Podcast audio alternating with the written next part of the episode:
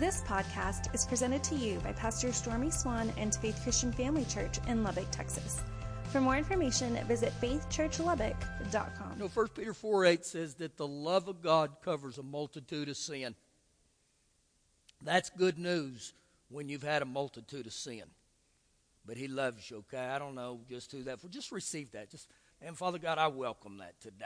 He loves you. All right, to move forward, I'm going to ask if you need a Bible to get your hand up real high. Get a Bible in your hand, and we, we honor you as a guest.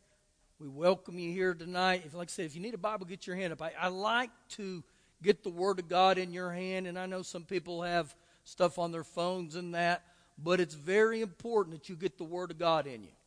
You get the Word in you, you get God in you. You get the Word only through faith, and when you get faith, you starve your doubts. Listen, if you got a Bible, go with me to Mark 7. This is where we'll begin tonight. As you're turning to Mark 7, just a couple things on the, the announcements. Uh, baptisms are a week from tonight. If you've never been watered baptized, you really need to get signed up for that. That is a significant thing in your life.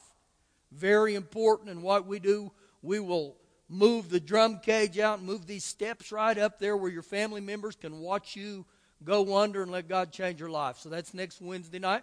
Also, I encourage you to get involved with the shoebox stuff. Just so. Do you watch the, the joy on those little kids to see that stuff? And so not only they're giving them a gift, they're putting the Word of God in children's lives. And I love the one where the little girl says, I can't wait to get home and tell my mom and dad. Tell them about Jesus. So, so, get involved in that. Okay, we're going to begin in Mark 7. Once again, I'm going to talk tonight about an area of faith, but areas that sometimes we get hung up and they cause hindrances in our life. They keep us from fulfilling what God wants us to have and be. And a lot of times, we want the blessings of God without having a relationship with God. Huge difference. So here's a question just to start Do you have a relationship with Jesus? See, there's a big difference between having a relationship with Him and being religious. How many of you have ever had someone look at you and say, Boy, you're really a religious person? When I tell them that, I'll tell them I don't have a bit of religion in me. I love Jesus, I got a relationship, but I don't want to be religious. I want to know Jesus, and so I want to talk a little bit about how important it is for us to learn to get into His presence, to learn to fellowship with Him, to learn to communicate with Him. God loves for those things to happen, and that's the way we develop intimacy. So let's begin. Mark 7, verse number 1. Then the Pharisees and some of the scribes came together to Jesus, having come from Jerusalem, came together to him, having come from Jerusalem. And they, when they saw some of his disciples eat bread with defiled, that is, with unwashed hands, they found fault. They found fault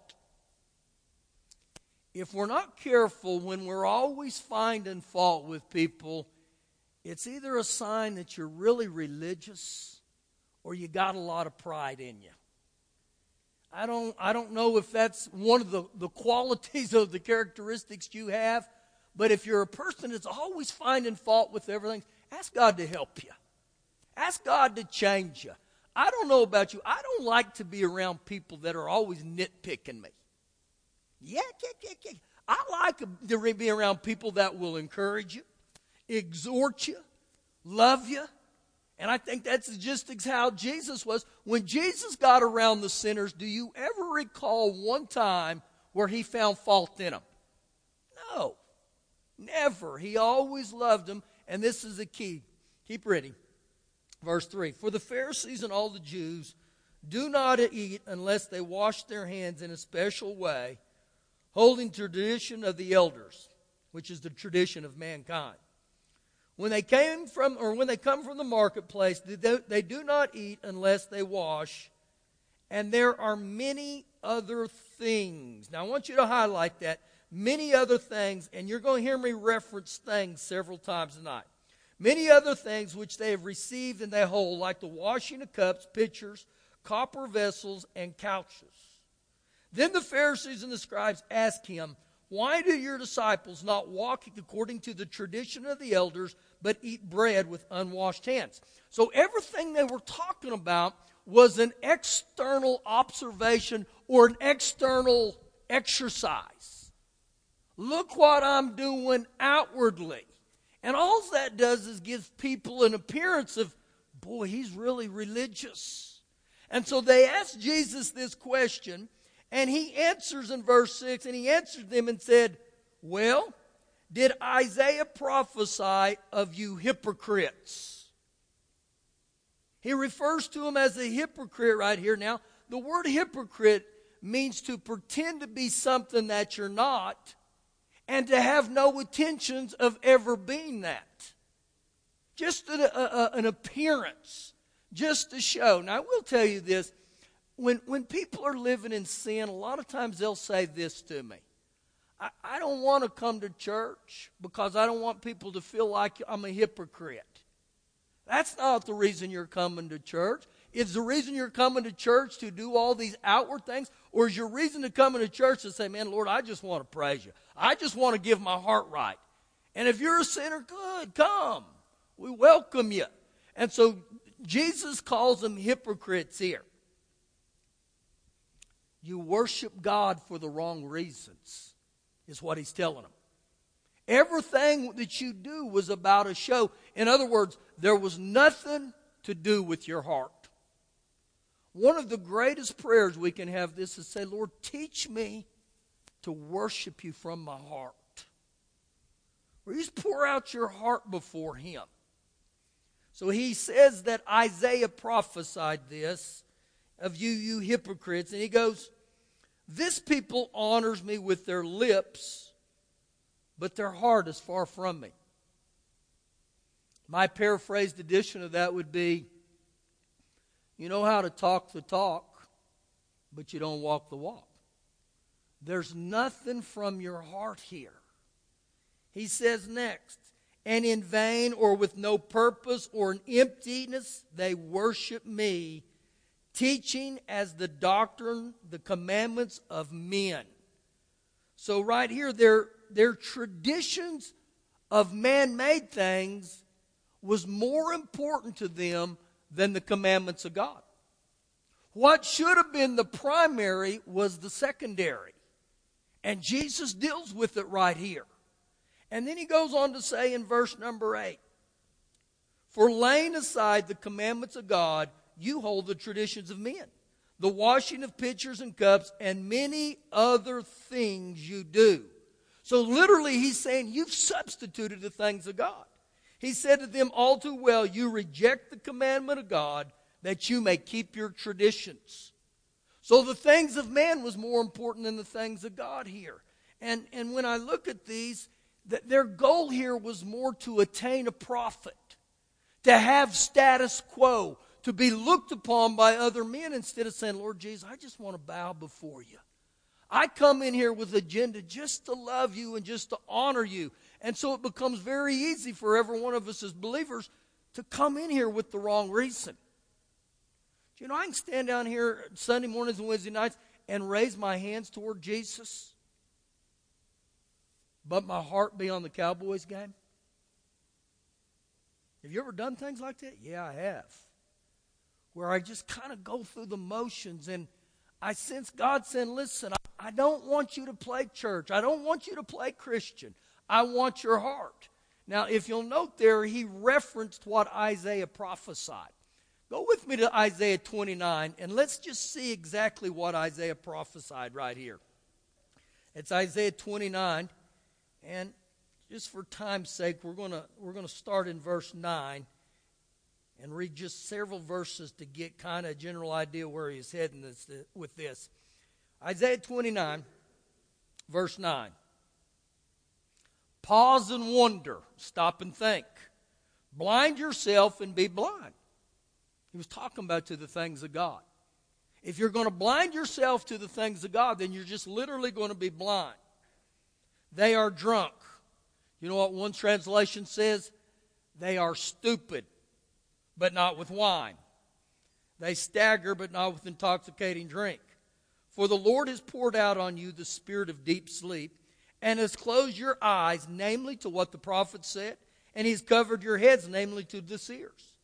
The whole vision has become to you like the words of a book that is sealed, which men deliver to one who is literate, saying, Read this, please. And he says, I cannot, for it is sealed.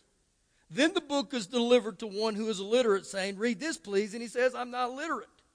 Therefore, the Lord, and this is what he prophesied right here, inasmuch as these people draw near with their mouths, and they honor me with their lips, but they've removed their hearts far from me, and their fear or their reverence toward me is taught by the commandment of men.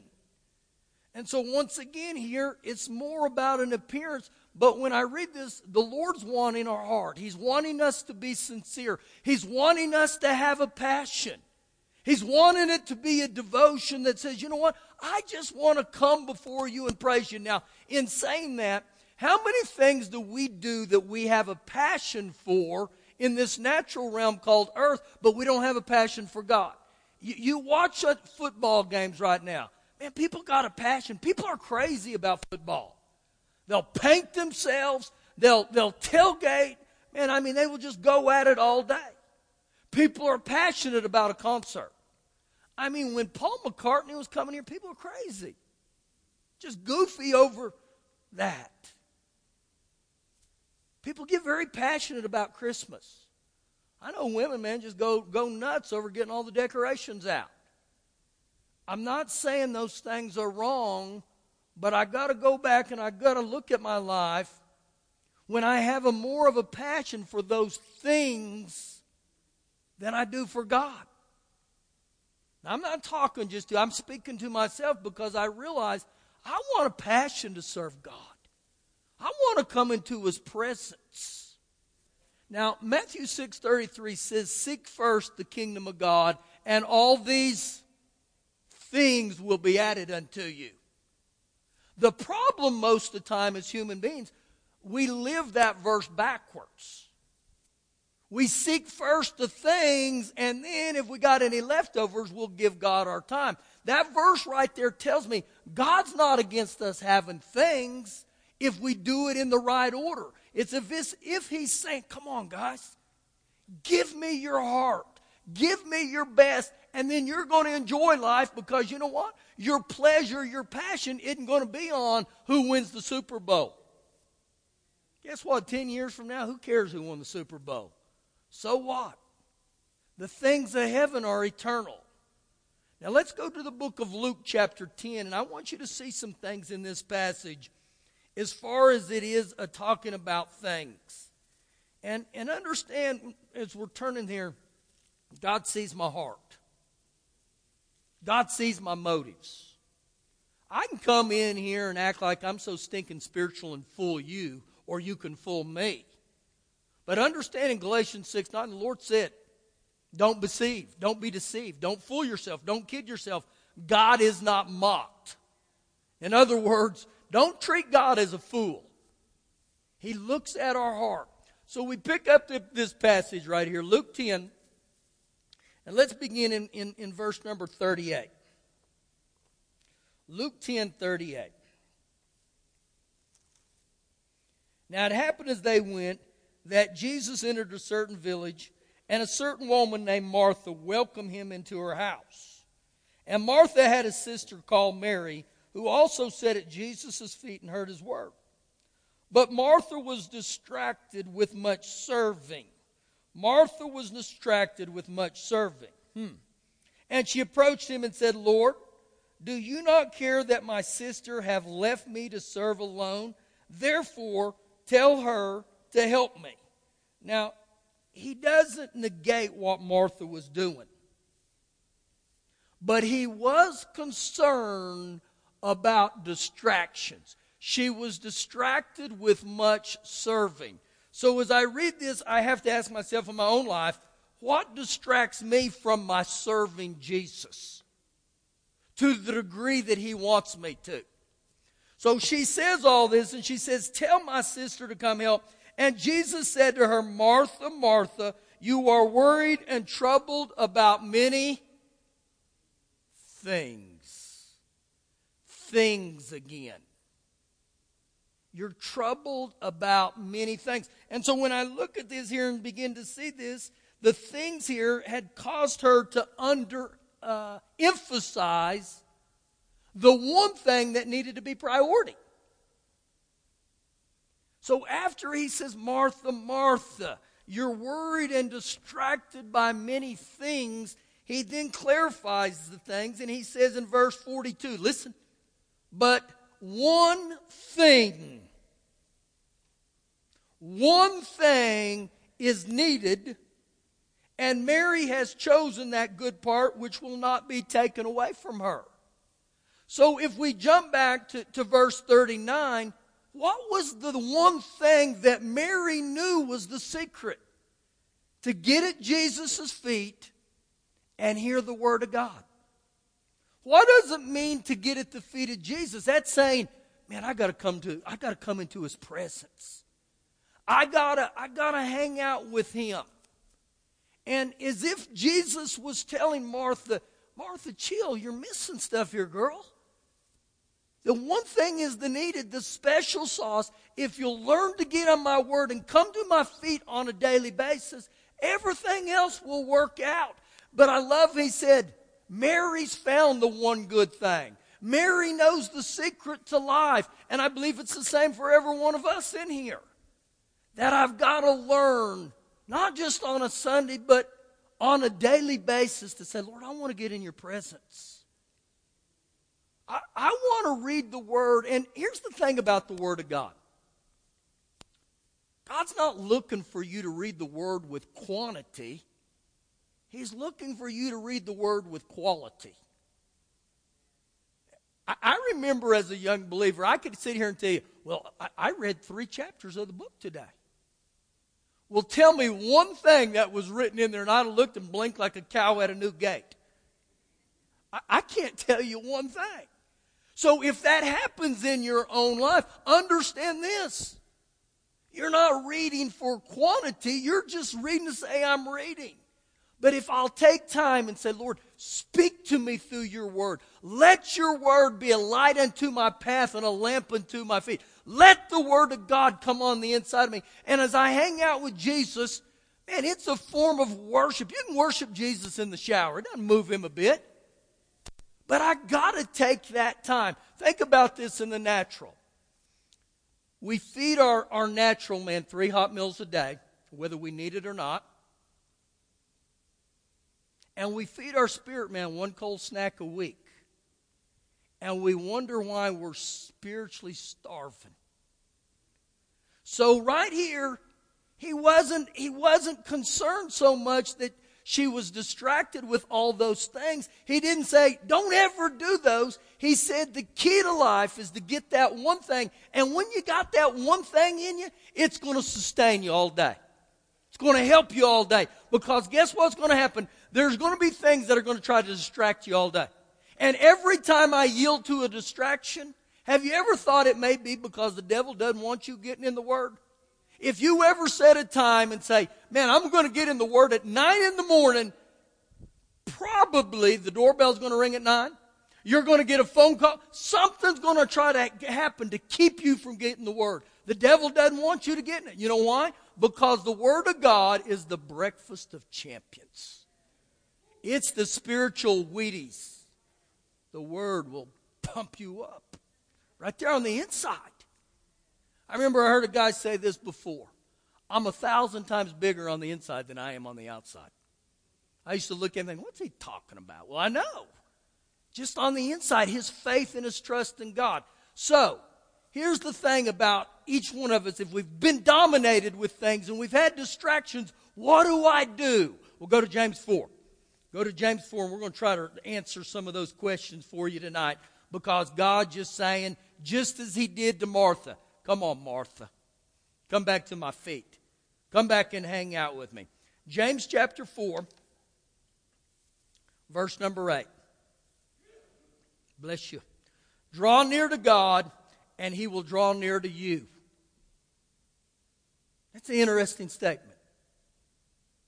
It didn't say God is going to draw near to you, and then you draw near to him. He said, You draw near to God and God will draw near to you.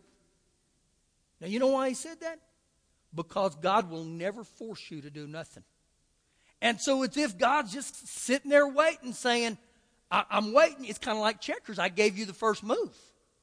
And if you'll draw near to me, he said, I'll draw near to you. Now, what an invitation that the creator of everything, the creator of the universe, is inviting me and you to draw near to him. And when he talks about drawing near to him, he says, I want to have a relationship with you.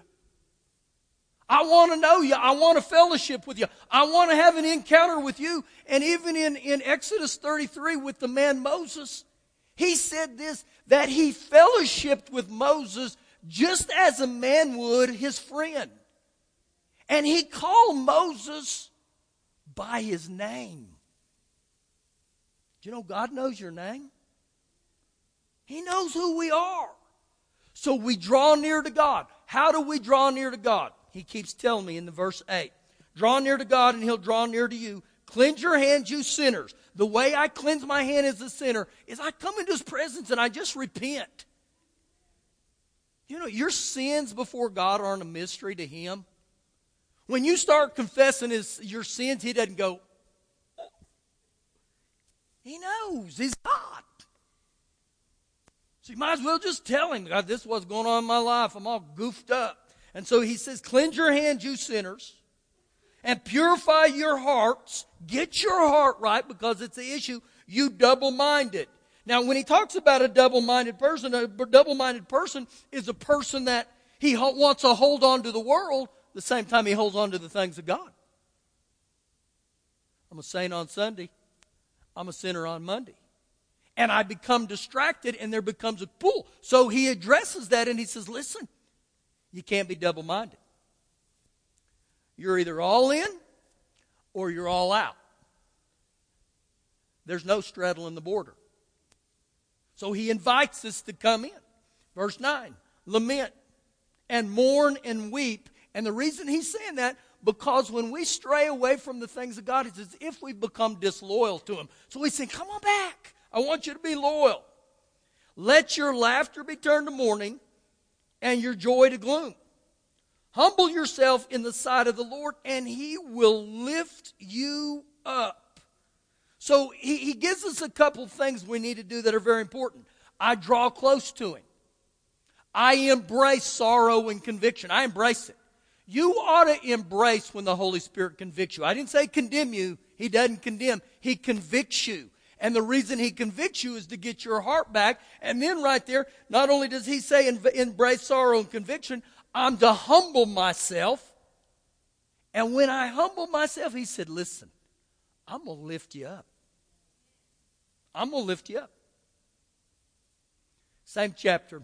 Look at verse 5. This is a really good verse. James 4, verse 5. Or do you not think the scripture says in vain? The Spirit who dwells in us yearns jealously. That word yearns jealously means he longs for you intensely. Do you know the Bible says God's a jealous God? That's how much he loves us. And when I think of the word jealous, you got to look at it in a good light. God doesn't want to share you. He loves you that much. He says, I want you to be all mine because you're my kids. And so he gives us a little insight in here. Now, here's the issue a lot of times for us. When all I ever do is petition him with my needs and my wants, all I ever do and come before God and say, Father God, I want this, I need that, I need this, I want that, I need this. Give me, give me, give me, give me. I want, I need, I want, I need. When there's no fellowship when there's no relationship. And not only does that become a hindrance, that becomes a block. That God wants to know us intimately. That God wants every bit of us. And so when, when, when I try to serve God on my terms and not His terms, it's if I treat God like a slot machine. It's if I treat God that you give me my daily fix. Give me my fix, Lord. I want to fix, but I don't want to serve you. I want you to be good to me. I want you to be the covenant God that you said you would be to me, but I don't want to be in covenant. The Bible's very clear that we are like the bride of Christ. It's like a marriage relationship. So often, as believers, we want the benefits of a marriage without being married. I don't want to give him my heart. And a lot of times, this is what gets us in trouble as believers. We're like, I don't know why God's not answering my prayer. Well, here's a great question Are you married to him? What does your soul long for? What is your soul hungry for? Do you know in Psalm 42, King David says this? As the deer panteth for the water, my soul longeth after thee, the living God. Does my soul longeth after him like that? Where I said, Today, Lord, I got to come into your presence. I got to hang out with you. I want a fellowship with you. Now, I got one more passage of scripture that you really need to see. Go to Revelations 3. Revelations chapter 3. What's the appetite of my soul today? God wants us to come around Him every day, hang out with Him. And it's kind of like a parent. I know a lot of you aren't parents, but you may be one day. And the Lord bless you, and the Lord keep you. But you know, as a parent, you love when your kids come around you just to hang out with you. Not to say, man, I need some money to go to the movie. I'm hungry. I need to go here. I need, I need some nutrition. I need this. I'm going. But something happens when we just hang out with them. And the older my mom and dad get, you know what I find out they want to do? They just want to sit on the back porch, have a glass of tea, and talk. That's the same with Father God. He just wants to hang out with us, just wants to talk with us. But I got to give him my time. Revelations 3, verse 20. Jesus talking. Behold, I stand at the door and knock. If anyone hears my voice and opens the door, I will come into him. Now, you know what is happening right now? Jesus stands at the door and he knocks. Now, now note real quick what he's talked about here. If anyone hears my voice and opens the door. Often we don't hear we don't hear the door knocking. We don't hear his voice. You know why? We become so distracted with this life. But he says, if anyone hears the, the knock and hears my voice and opens the door, if you'll know right there, it never mentions one time that Jesus is waiting just to kick the door in to break it in. He's not going to do that.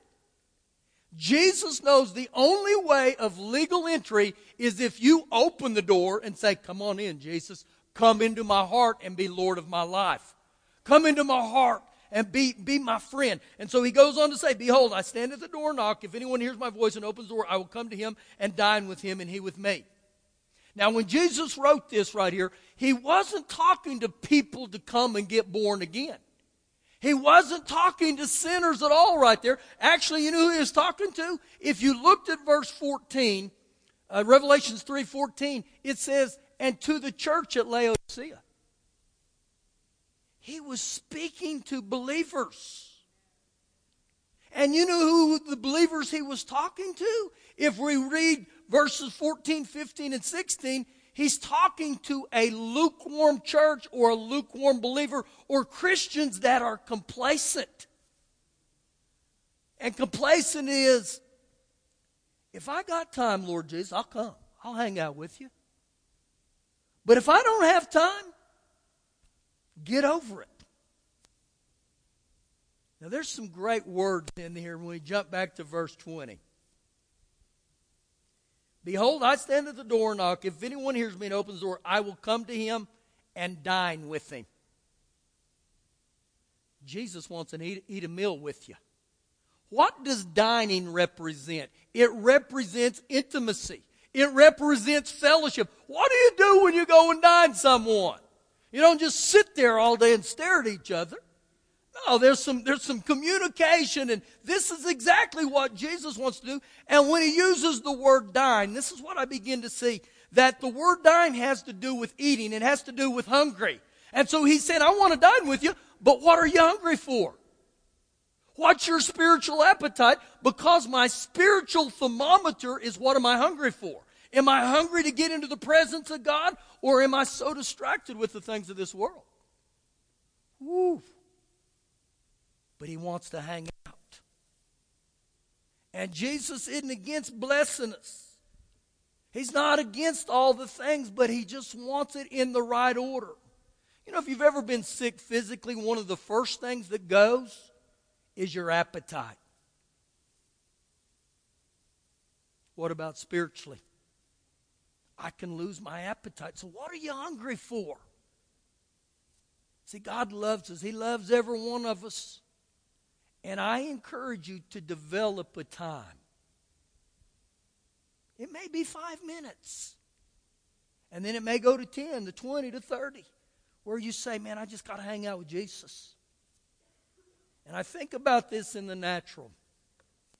Before me and Shelley were married, that was a lot of moons ago now. Well, man, we're getting old. But if I made a date with her, I wouldn't break it for nothing. For nothing. And some of you right now that are in love and oh, you know what I'm talking about. You spend hours together and you take them home, and when you get home, the first thing you do, you pick up the phone and call. Well, you've been with them for three hours. Why? I like that intimacy. I like that fellowship. And see, that's the same thing with Father God. He said, Listen, I just want you to come around me. I just love you. But it all comes back to me. What's my hunger? Because He's knocking. And He's a, he's a loving God, He's a loving Savior. Why don't you stand up? Thank you for listening to the podcast. For more information, visit faithchurchlubbock.com.